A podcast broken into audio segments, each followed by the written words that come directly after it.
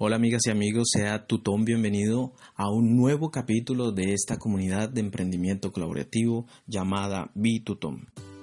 Hoy tenemos una historia de emprendimiento en el área de la informática y la tecnología, pero demos paso antes a una invitación que tenemos. Hola amigos de Betutóm, soy Cristina Santa de Yado. Yado es una app para encontrar espacios para trabajar y hacer networking en Barcelona y sobre todo va dirigida a freelance, emprendedores, digital nomads y trabajadores en remoto. El próximo miércoles, día 18, hacemos la fiesta de lanzamiento y estáis todos invitados. El evento será en la fábrica DAM a partir de las 7 y media de la tarde. Habrá tiempo para presentar la app y después compartir unas cervezas y un poco de pica pica. Nos vemos ahí. Bueno, ya saben, esta semana los que puedan nos vemos en Barcelona en la antigua fábrica de Estrella Dam el miércoles 18. Si vas a ir, escríbeme a bitutom.com. Recuerda, bitutom se escribe B 2 en número T H O M. Aparte de asistir al evento, estaré en entrevista con Cristina Santa, quien nos contará la historia de emprendimiento detrás de Yado. Así que si vas a ir, por favor escríbeme y quedamos para vernos allí.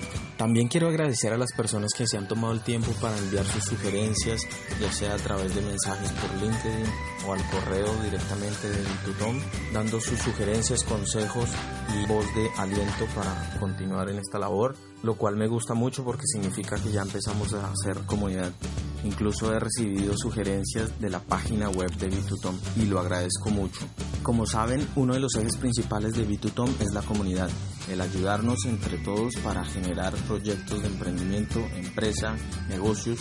Entre los capítulos del podcast de Bitutom que vienen están invitados un par de emprendedores que ya tienen definido su producto, su estrategia y están en una etapa de expansión del negocio que necesita inversionistas.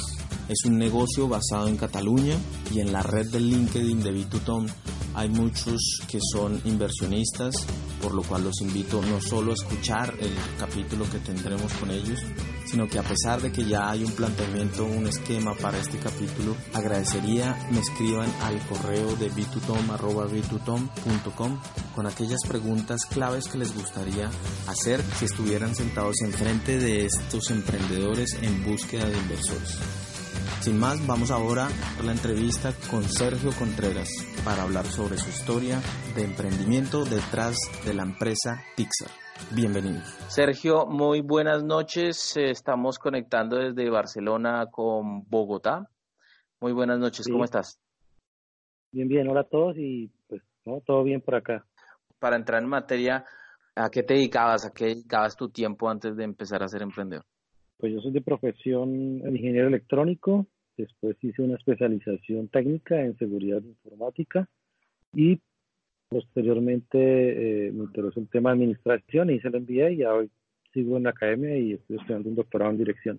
Este es como mi background académico. Por el año 2012-13 que empecé con los temas de emprendimiento y pues me dedicaba a la ingeniería en empresas de telecomunicaciones en Bogotá. ¿Qué te picó para empezar a hacer emprendimiento? Hay dos escenarios que instan al emprendimiento.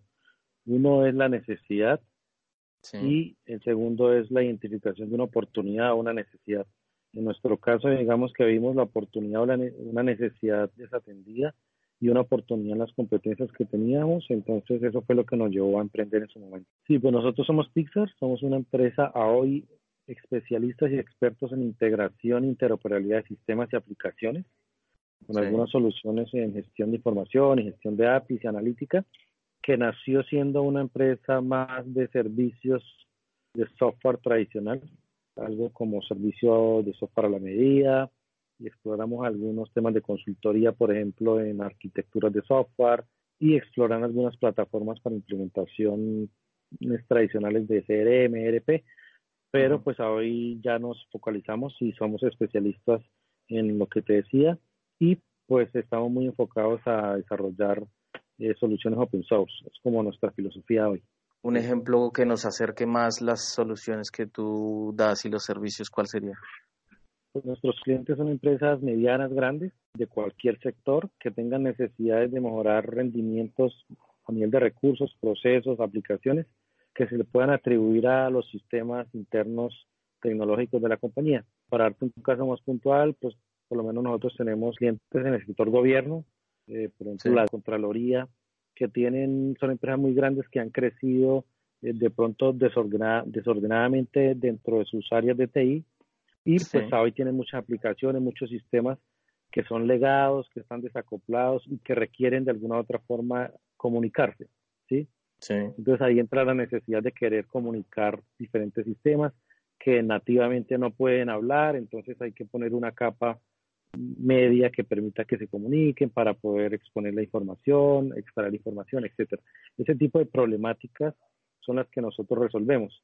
Y eso se da pues en grandes compañías, por ejemplo, por ejemplo la banca, los bancos pues tienen muchos sistemas, necesitan mucho la información, pero requieren que alguien se las integre. Por eso somos especialistas en integración de sistemas y aplicaciones.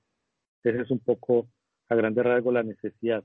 Y pues si tú te pones a ver la, esa necesidad empieza a, a presentarse a hoy en cualquier sector. El sector salud tiene mucha información, el sector gobierno, el financiero, la logística, los telcos, el retail. Entonces, por eso somos transversal a todos los sectores. Me imagino que esto pasa en muchas empresas que, como dices, llega la tecnología y la tecnología va creciendo y salen nuevas soluciones.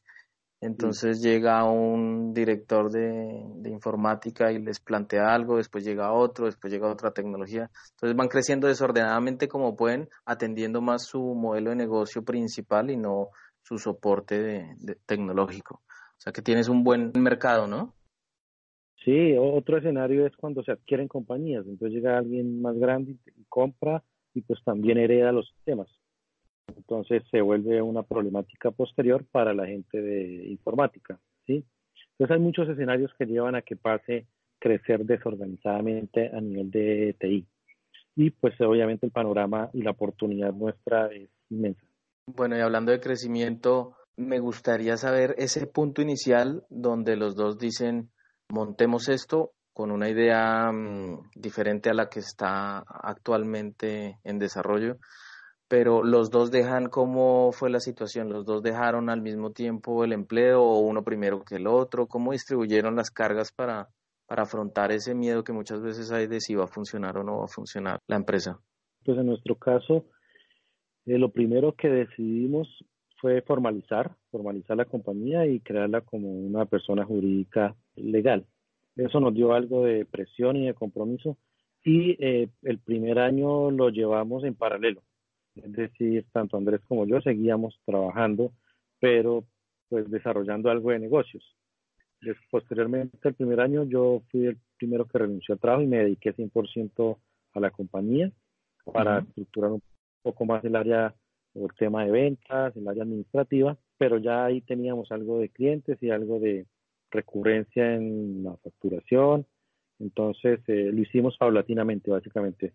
El siguiente año ya renunció Andrés y nos dedicamos los dos 100% al emprendimiento, pero ya teníamos una mecánica eh, pues que nos permitió sostenernos.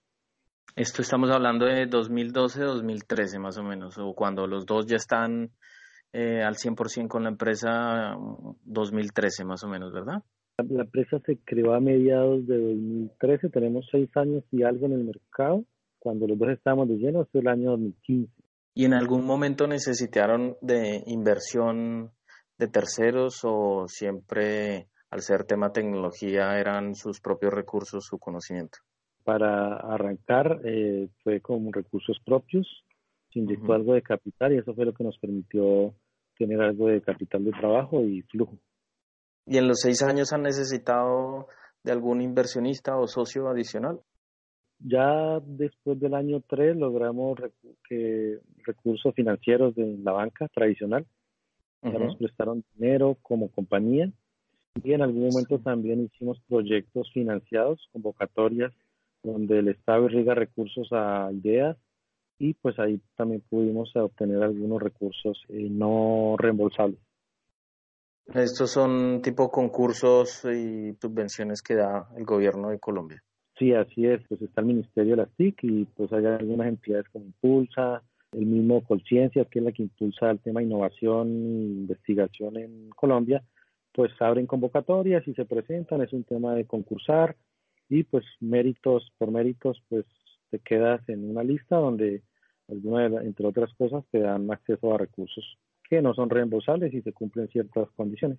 ¿Qué tan fácil fue o percibes que es crear una empresa y desarrollar negocio en Colombia? De las cosas más complejas al inicio es acceder a recursos en banca tradicional. No es fácil tampoco acceder a los recursos que te comenté de convocatorias porque también hay ciertas condiciones que no te permiten eh, en tus inicios acceder tan fácil, ¿sí?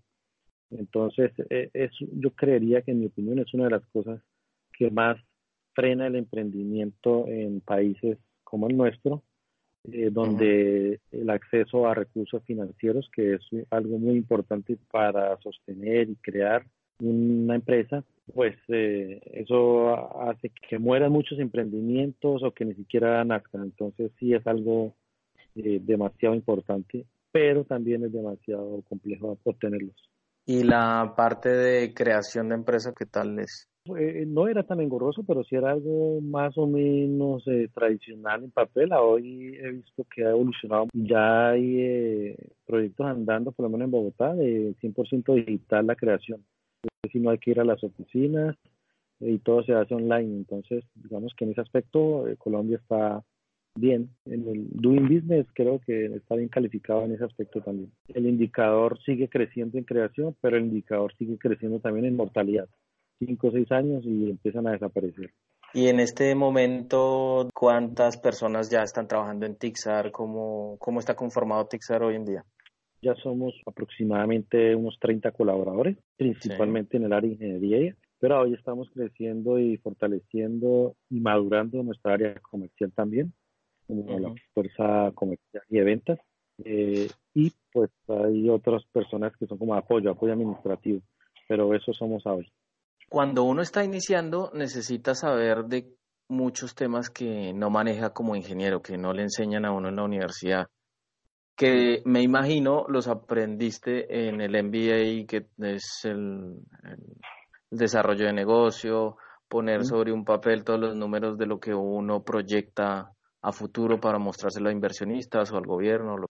¿Todo eso lo hacían entre los dos o necesitaron apoyo de alguien más externo a falta de esa educación financiera? Un factor, una variable importante fue haber estado estudiando negocios y nos dio las bases mínimas, consideramos en su momento, para emprender. Y fuimos nosotros los que estructuramos toda la compañía y pues todas las áreas que debería tener una compañía, por lo menos las mínimas. Entonces, en nuestro caso sí habían algunas bases desde la academia y, desde lo ejecutivo y pues fueron las que usamos para, para nosotros mismos dirigir y enfocar la compañía. ¿Y la parte comercial? ¿Quién la llevaba? ¿Cómo, cómo la manejaban? Porque vuelve y juega. Uno como ingeniero no le enseñan a vender, ni a enfrentarse a un público, ni a tocar puertas, y coger el teléfono, llamadas frías. ¿Cómo fue ese proceso de, de, vender? La oportunidad también que vimos en su momento era porque teníamos o contábamos con una red de contactos, ¿sí? A pesar de que la forma de vender fue empírica porque no teníamos las bases comerciales y aún sigue siendo empírica porque no, pues ninguno de nosotros es, formado como vendedor a nuestra manera y aún seguimos con nuestro vocabulario muy técnico vendiendo y pues se trataba de ir a convencer un poco a los potenciales clientes. Esa fue la forma que utilizamos. Por eso vemos la necesidad de fortalecer el área comercial. Están en un punto de inflexión de seis años en el que ven necesidad de invertirle al área comercial para poder impulsar, seguir creciendo y seguir adelante. Digamos, si uno quiere pasar a otro nivel, también tiene que empezar a delegar cosas, no solo administrativas, sino en temas de comerciales y de ventas. Entonces, eh, seguramente esa fuerza comercial nos va a permitir crecer a otro nivel.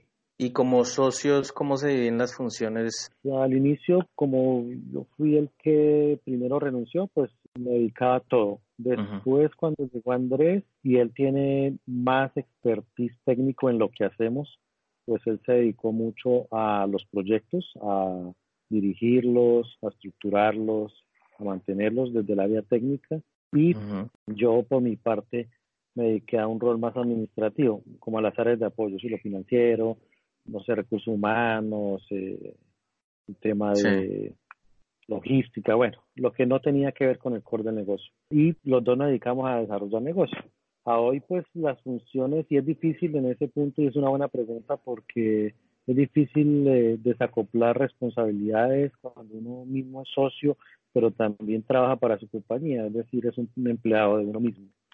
Sí. Eh, y es difícil también manejar pues, todo el tema de los roces cotidianos. Básicamente, eh, tu socio es como un matrimonio, ¿sí? Pero de pronto los, los roles se vieron dados o se vieron diferenciados gracias al expertise de cada uno o los temas que dominaba cada uno, entonces nos los pudimos repartir, creería yo, de la mejor forma, entendiendo que uno era más bueno en una cosa que el otro, y pues así fue la forma de dividirnos esos trabajos, esas actividades. Si llevan seis años y han pasado de ser dos personas fundadoras a tener más de 30 colaboradores, es porque se han sabido complementar, se han sabido escuchar, ser flexibles y también flexibles al mercado y a lo que necesita el cliente. Sí, seguramente los resultados son, son interesantes, sin decir que no ha sido fácil, porque siempre habrán roces y siempre habrán problemas, pero mal que bien pues se han sabido llevar y pues aún seguimos rozando y chocando, pero yo creo que eso hace parte de, del construir. ¿Qué otros aprendizajes puedes transmitirle a la gente que tiene esa idea dando vueltas en la cabeza, que no sabe por dónde empezar? ¿Crees que has tenido dentro de tu desarrollo que puedas advertir o recomendar a, a los que nos escuchan? Pues lo más importante desde mi experiencia y mi opinión personal es tener convicción y creer en tu idea. ¿sí? De ahí se desprenden otras características que seguramente definen a un emprendedor como el sacrificio, la disciplina, la capacidad de adaptación, la perseverancia. Eh, pero si tú no tienes convicción o si no crees en tu idea y, nunca dejes de creerla en ella, pues eh, no vas a lograr nada. Entonces es un tema de que es difícil de, explicar, pero la convicción, porque la convicción, no sé, es una característica que no está muy bien definida, o, o, la definen muchas cosas, pero para mí es eso, con, la convicción y el creer, el creer en tu idea y en creer si estás con alguien más, pues en la idea del, del otro y complementarla. Y de ahí, eh, pues se van a desprender otras características necesarias. Otra cosa, como un tip para mí y para nosotros funcionó mucho, fue el, el, el haberla formalizado desde el inicio, ¿sí? porque eso te da algo de compromiso. O ya no es lo mismo como que, bueno, estoy con una idea, pero no me funcionó, entonces la abandono. Cuando tú formalizas, adquieres responsabilidades tanto contigo mismo como con el Estado, tienes que responder con el fisco, con tus clientes y te da algo más de formalidad también. Entonces eso es importante. Por lo menos en nuestro caso funcionó. Como una presión externa adicional que le está recordando a uno que, que ya la cosa es seria. Bueno, y antes de que empezáramos con la entrevista, me decías que tienes más proyectos ahora de emprendimiento. Me imagino que ya como llevas una dinámica, una inercia, puedes tener atención tiempo y recursos para dedicarte a otras ideas que tenías por ahí rondando? Pues incluso en el mismo Tixar, yo soy quien promuevo mucho el tema de innovación eh, y pues estamos tratando de a hoy hacer soluciones que a futuro se vuelvan un spin-off y volverlas otra compañía diferente. Entonces el tema de creación de más ideas eh, siempre ha estado como vigente.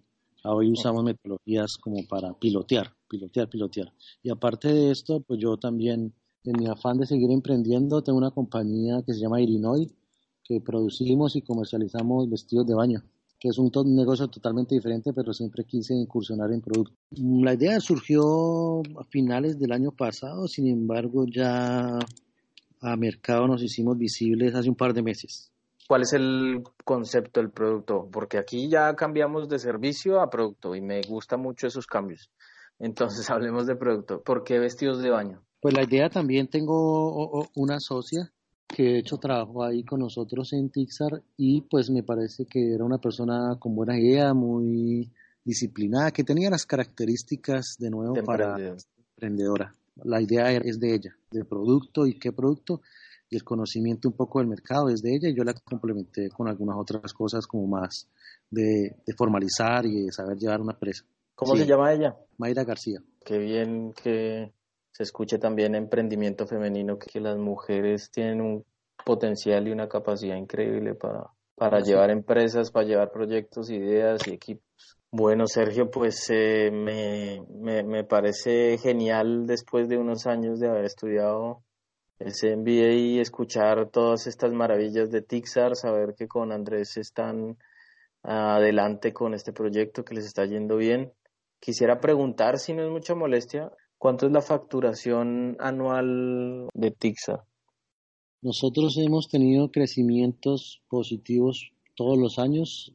Este año la meta es facturar algo más de un millón de dólares y el año pasado estuvimos rondando tal vez los 800 mil, 900 mil dólares. Para una empresa de servicios netamente no está mal. Nosotros no vendemos producto ni comercializamos lo de alguien más, sino vendemos nuestros servicios y nuestras soluciones hechas por nosotros. ¿Dónde están instalados físicamente? ¿En qué parte están? Nosotros hoy tenemos clientes activos en tres países, que es Colombia, Ecuador y España incluso. Eh, oficinas nuestras y la principal queda en Bogotá. ¿Y ellos por ejemplo, desde Ecuador o España, ¿los subcontratan o ustedes con el nombre de Tixar como tal hacen contratos en España y en Ecuador? No, con nuestro nombre, digamos que los servicios y el tema de software pues se presta mucho para hacerlo offshore. Es decir, no tienes que estar físicamente desarrollando ahí o con la persona ahí. Entonces eh, lo hacemos con la marca Tixar. Ellos lo que nos ayudan es, como te digo, a hacer la presencia local, no sé, la gestión, las reuniones, la postventa y han tenido que recurrir a alguna asesoría de tipo comercio internacional para tema de firmar contratos de servicio fuera de, Colombia? En su momento, pues fuimos nosotros quienes hicimos la investigación, nos asesoramos de pronto acá en Colombia con ProExport, por ejemplo, o con algunos abogados con experiencia, y pues lo implementamos eh, o lo ejecutamos ya bajo nuestra necesidad puntual y abiertos a cualquier negocio que salga, digamos, en Hispanoamérica, por este mismo modelo de que no tienen que estar presencialmente. Sí, pues hemos hecho algunas exploraciones en México, incluso en el mismo Brasil, a pesar del idioma, pero algunas cosas que hacen sentido también en algunas regiones y en Argentina. Recuérdanos brevemente el servicio que ofreces y al final déjanos tu correo o el correo que consideres para que la gente que nos escuche en cualquier país de Latinoamérica o aquí en España te pueda contactar o pueda contactar con alguien de Tixar, de pronto puedan empezar a surgir nuevos proyectos. Somos especialistas y expertos en soluciones para integrar sistemas y aplicaciones para empresas medianas, grandes, con necesidades de mejorar su rendimiento en términos de recursos, procesos o sistemas atribuidos a sus, a sus a sus aplicaciones tecnológicas. Contamos con soluciones para no solo integrar sistemas, sino gestión de información, procesamiento de datos, analítica, un tema de gestión de APIs. Entonces, eh, como les decía, contamos con presencia en tres países a hoy, seguimos expandiéndonos y pues estamos a, su disposición. El mercado sigue evolucionando, eh, somos una empresa que está a la vanguardia, eh, tenemos aliados en muchas partes tecnológicos que nos permiten eh, contar con lo mejor en, en, términos tecnológicos y de soluciones y tenemos un sello para unas prácticas de desarrollo de software de la ISO 29110 que seguramente les agregarán valor a los clientes. Contamos con clientes en sector privado, público y como lo decía somos transversales a cualquier sector. Me pueden, nos pueden encontrar en internet www.tixar.com, me pueden contactar directamente a mí si les parece. Mi correo es scontreras.tixar.com. En LinkedIn estoy también, me pueden buscar como Sergio Contreras y seguramente podemos contactarnos y mirar alguna necesidad o proyecto y seguro los podemos colaborar. Recordarles a todos que Tixar es con X. Bueno, pues muy bien, felicitaciones. Sergio, muchísimas gracias, interesantísimo todo este proceso de emprendimiento muchos éxitos, que sigan avanzando así, que sigan creciendo, que sigan haciendo país y que también el, el, el negocio, que también el negocio de Irinoy continúe adelante, que llegue con, con muchos éxitos. No vale a ustedes por querer saber de nosotros y por querer eh, de pronto difundir, no sé si casos de éxito se puede decir, pero por lo menos algo que, que incentive el emprendimiento que es un tema eh, para mí imperante no solo en Colombia, sino en el mundo como, como lo hemos visto. Entonces, no, gracias a todos ustedes y, pues quedamos en contacto y les voy contando. A ver, a ver si, si tenemos noticias más adelante, hacemos otro capítulo. Sergio, muchísimas gracias. A ti, Juan Felipe. Buen día para Un abrazo. todos. Saludos. Vale. Bueno amigos, amigos, se acaba este capítulo. Estoy intentando que estos tiempos que duran sea el justo para ir de un sitio a otro, para poder hacer una de las rutinas de entrenamiento, labores de la casa y que no se extienda tanto. Pero hay temas que no puedo cortar y quiero que estén ahí presentes. Muchas gracias por su audiencia. Recuerden, esto es una comunidad. Los animo como siempre a que me escriban si tienen una historia que contar si saben de alguien que puede enseñarnos algo del desarrollo de negocios, del mundo empresarial, de economía, finanzas, temas relacionados con el emprendimiento, el desarrollo personal, el éxito, o si tienen proyectos empresariales y ven que esta comunidad les puede colaborar impulsando, haciendo conexiones, aconsejando por medio de gente que tenga una experiencia similar a lo que estén planteando, a lo que estén viviendo los espero en un próximo capítulo para seguir hablando de historias, testimonios, aprendizajes, enseñanzas con expertos. El próximo será con Yado y luego con muchos más invitados. Gracias a todos y hasta la próxima.